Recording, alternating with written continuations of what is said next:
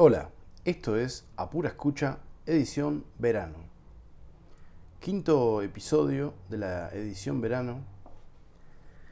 Y vamos a hablar en el día de hoy de nada más y nada menos que una de las de mis bandas favoritas, sin dudas.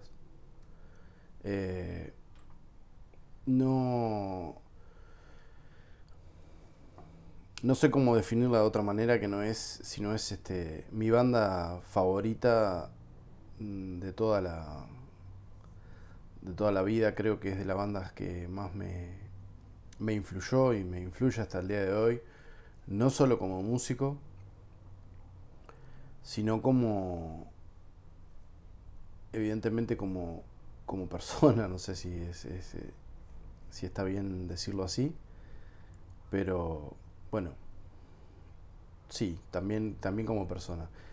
Episodio 27 en total de este podcast. Hay un episodio dedicado al primer disco, justamente el primer episodio de este podcast eh, fue con quien decidí eh, empezar a hablar y bueno, claramente esta es mi banda de toda la vida. Tengo recuerdo muy, muy claro de cuando empecé a escucharla, era bastante bastante pequeño.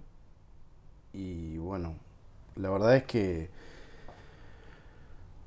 me, me marcó enseguida desde que, desde que pude escuchar algo de ellos. Recuerdo el primer cassette que tuve, que era un, cassette original del compilado del Greatest Hits. Y bueno, estoy hablando obviamente de, de Doors, o los Doors, como le decimos por acá.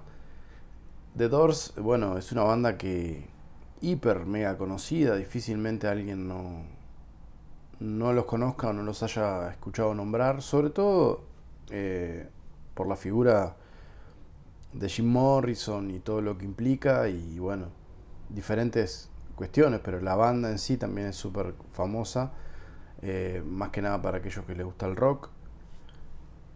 Eh, la banda es de Estados Unidos, de California y más precisamente de Venice Beach. Eh, bueno, nada, un poco, un poco el tema de, de centrales. Bueno, Jim Morrison, por supuesto, que es poeta y cantante de, de los Doors.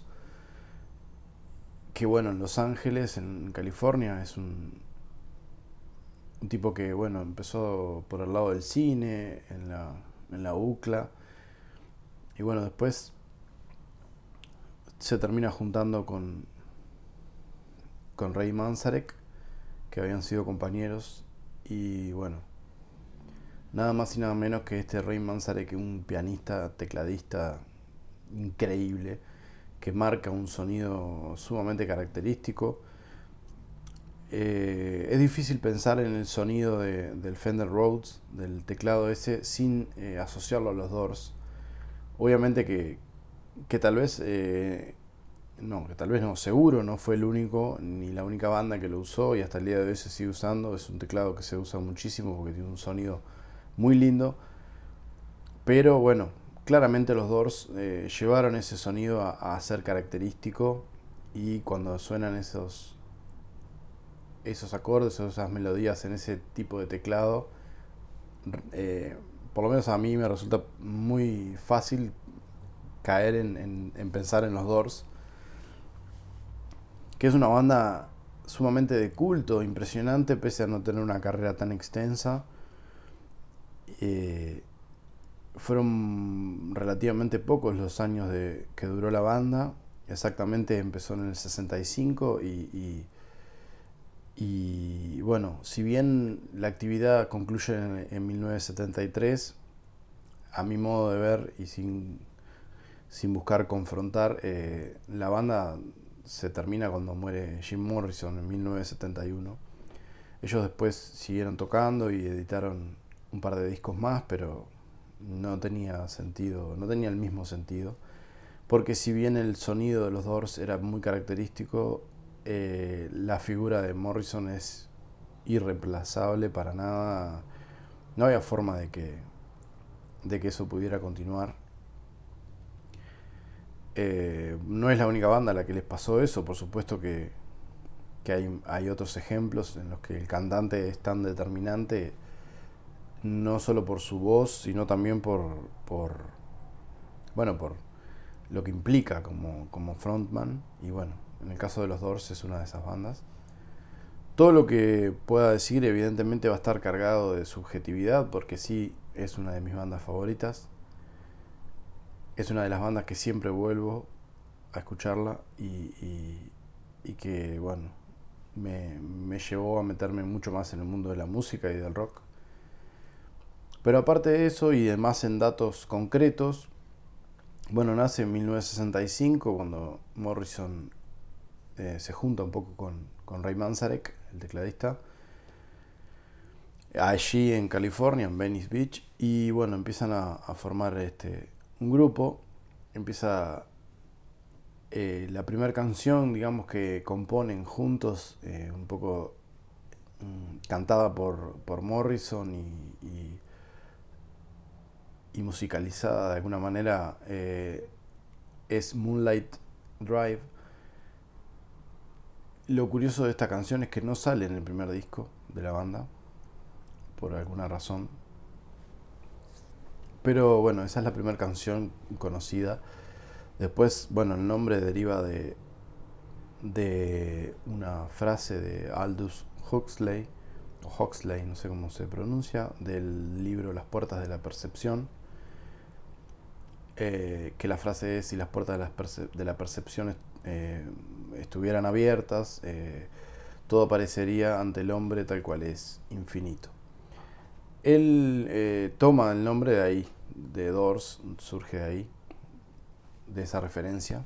Y bueno, nada, tienen muchas influencias musicales, más que nada del, blues, de, elementos del jazz, y ellos componen una música sumamente psicodélica, algunas de las referencias, algunos dicen por lo menos que, que está entre las bandas que, desarrollan como la psicodelia. Eh, los Doors siguen hasta el día de hoy vigentes y bueno, según datos que pude encontrar, eh, se supone que vendieron más de 100 millones de álbumes en todo el mundo, lo cual es muchísimo. Y, y bueno, está entre los 100 mejores artistas de todos los tiempos, según la revista Rolling Stone. Está en el Rock and Roll Hall of Fame, que si bien no quiere decir más nada que eso, siempre son referencias a tener en cuenta. Y más aún para ser una banda que no. que tampoco es que tuvo una trayectoria tan larga como otras. Pero bueno, en fin, la banda siempre fueron cuatro los miembros de los de The Doors. Hubo ocasionalmente algunos otros músicos invitados a grabar o a, tocar, pero los cuatro jinetes eh, siempre fueron Jim Morrison en, voces, armónica en algún tema, gritos, maraca en alguna canción, en alguna pandereta, pero más que nada en la poesía y en la, y en la voz. Eh, Ray Manzarek en teclados de todo tipo, un tipo sumamente talentoso. De hecho, los The Doors nunca tuvo bajista fijo. Siempre los bajos en vivo de las canciones los tocó Ray Manzarek en otro sintetizador o teclado. En vivo esa era la disposición. A veces en algún disco grabaron diferentes bajistas invitados. Pero si no, lo resolvía Ray Manzarek sin problema. John Densmore en la batería, sumamente influyente. Para mí, obviamente que yo no... Eh, ¿A quién le puede importar eso? Pero bueno, como el podcast lo estoy grabando yo y bueno, no, no quería dejar de mencionar eh, esa, esa referencia que es uno de los bateristas que, que más me llamaron la atención y que de alguna manera me, me invitaron a, indirectamente a querer meterme en el mundo de la batería y ser baterista como, soy. Y Robbie Krieger, eh, guitarrista de The Doors, también con un sonido muy característico. Creo que los tres que formaban ese triángulo musical, rítmico, melódico, se entendían muy bien por un lado y los tres tenían como influencias bastante claras y diferentes. Entonces generaba un sonido muy, muy particular de la banda y muy, muy lindo a mi, a mi modo de ver, muy característico con esa mezcla de todo un poco, porque Ray Manzarek tiene, tiene mucho jazz, mucho blues, mm, hasta cuestiones clásicas. Eh, Densmore es un baterista claramente jazzero, muy jazzero y que esos toques de rock le daban esa mezcla muy, mm, muy pintoresca, muy particular. Eh, hace poco vi una entrevista de un documental sobre Coltrane y que, bueno, entrevistaban a John Densmore y era, era, se reconocía como fanático de la música de Coltrane y por supuesto de Elvin Jones como baterista.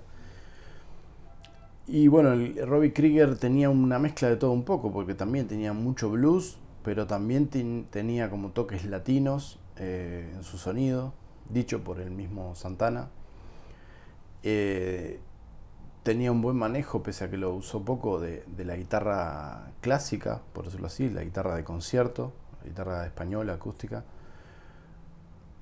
Eh, bastante versátiles los, los tres y, bueno, y Morrison con su voz de, de barítono eh, sumamente también versátil en el uso que le daba para, para ir toda su extensión posible, con unos graves bastante característicos y por momentos eh, sensuales según algunas opiniones y después podían meter unos alaridos y unos gritos increíbles y bueno.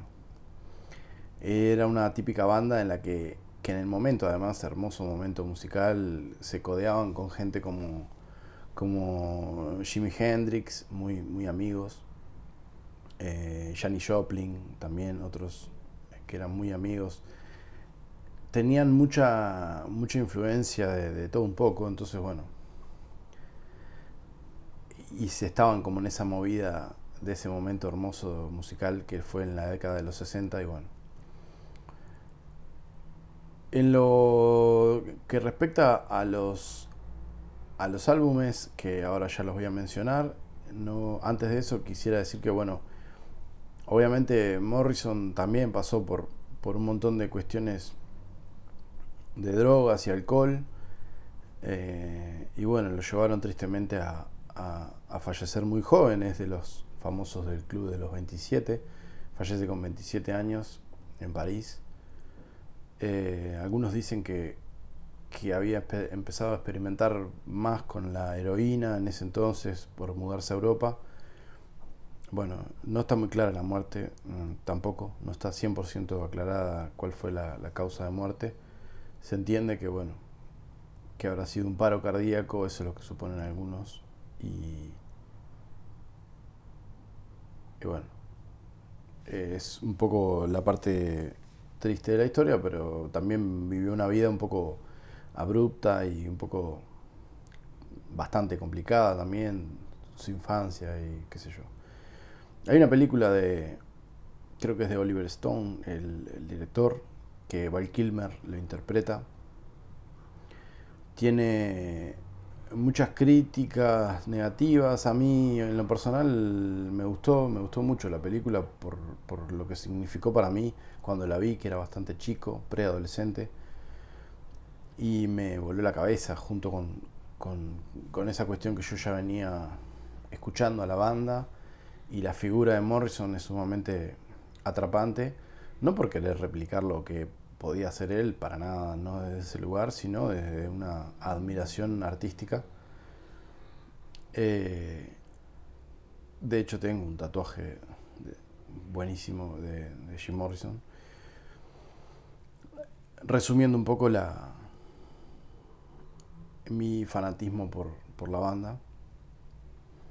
Y bueno, eh, la banda edita una serie de discos eh, de estudio y eh, una serie de discos en, en, vivo. Lo que, lo que daba bueno, una discografía que no termina siendo tan, tan pequeña como, como podría haber sido, pese a los pocos años de actividad. eh, editan en poco tiempo varios discos a razón de casi uno o dos discos por año. Por año.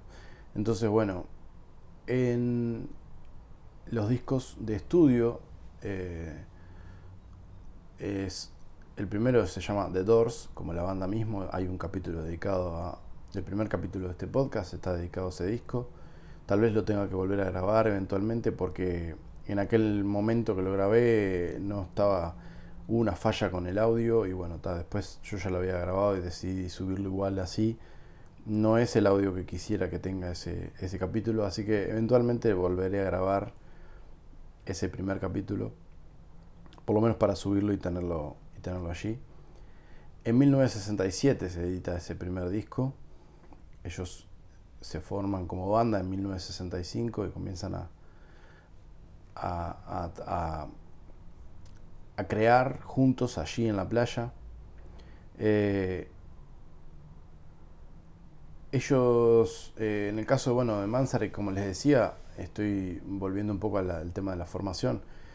Era conocido de, Jim por la UCLA, por la Universidad de California, Universidad de Cine de Los Ángeles, creo que es la sigla, no sé exactamente. Y Robbie Krieger y John Densmore tocaban juntos en otra banda eh, y se conocían con Manzarek.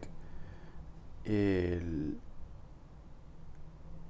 un, en, un, principio este, se une Densmore a los Doors y, había un bajista también, pero al final no, no, prospera y bueno, eh, ellos, eh, bueno, finalmente ingresa Robbie, Robbie Krieger y, y, la formación queda, queda así, esos cuatro.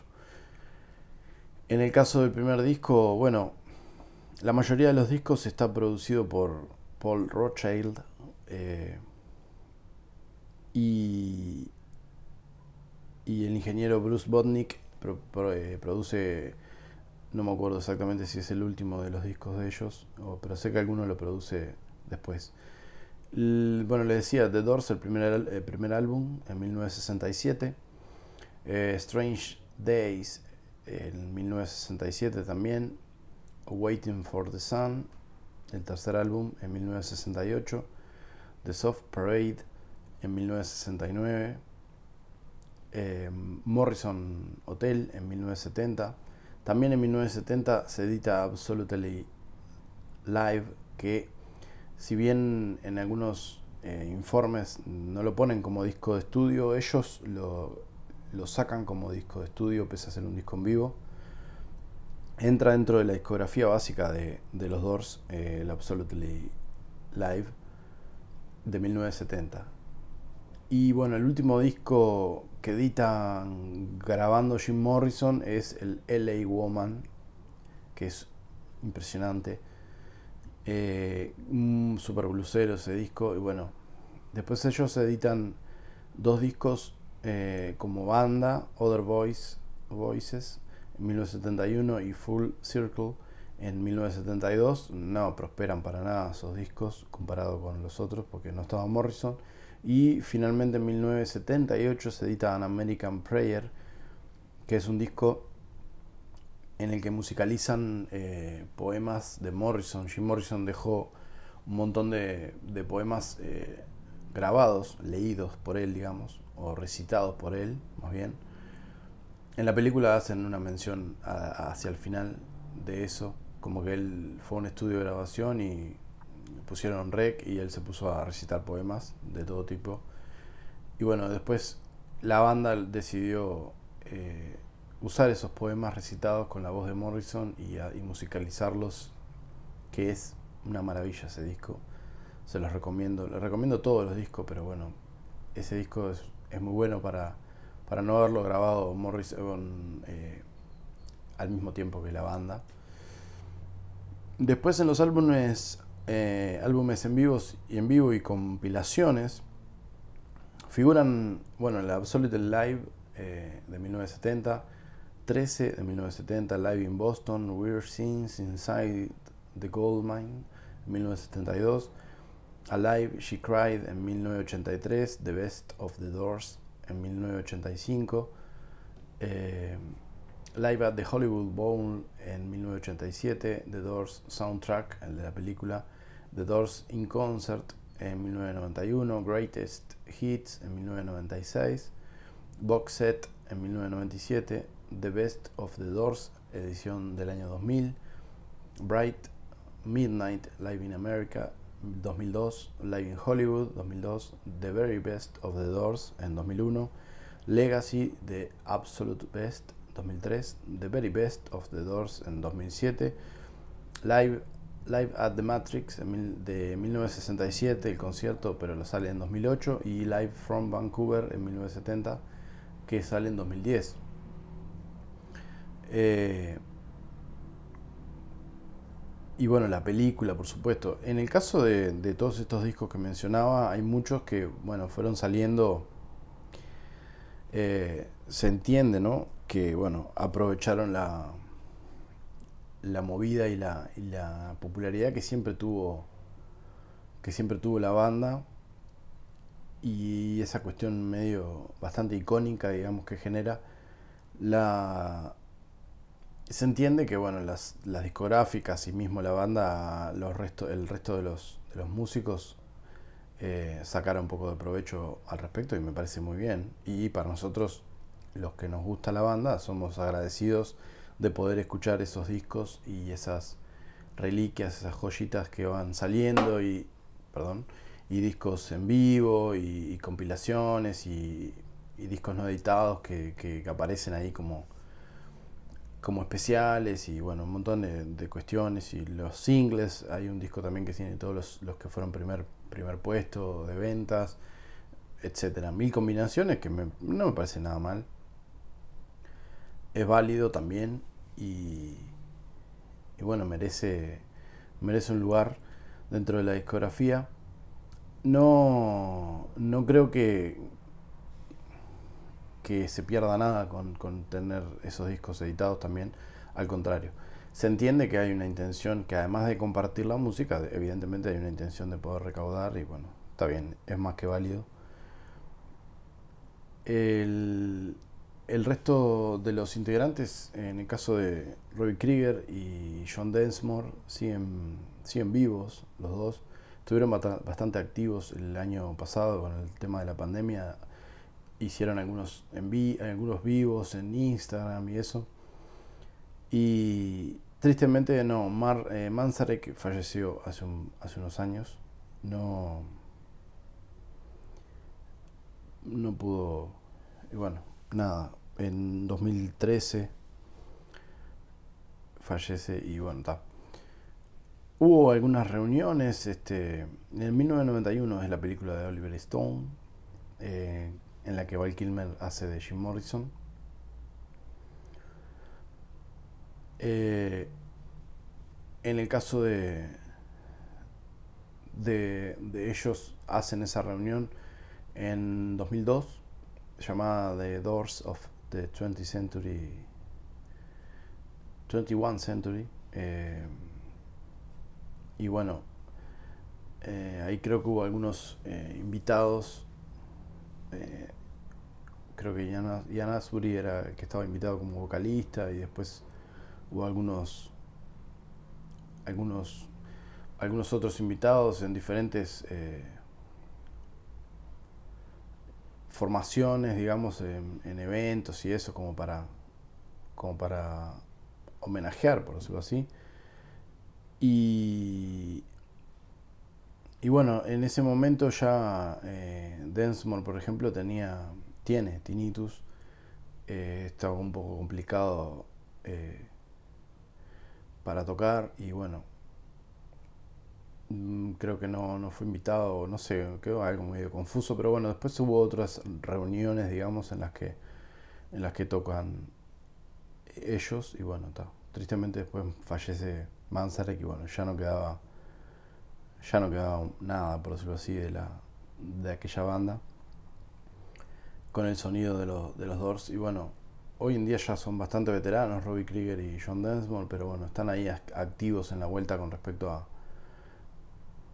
a, las, a las cuestiones que tienen que ver con los Doors. los Doors tienen una página bastante, una página web bastante activa, siempre hay cuestiones de merchandising y eso. Y bueno, 2x3 están editando. Ahora hace unos años se han empezado a editar las versiones eh, un poco remasterizadas y con algunos temas extra de cada uno de los diferentes discos.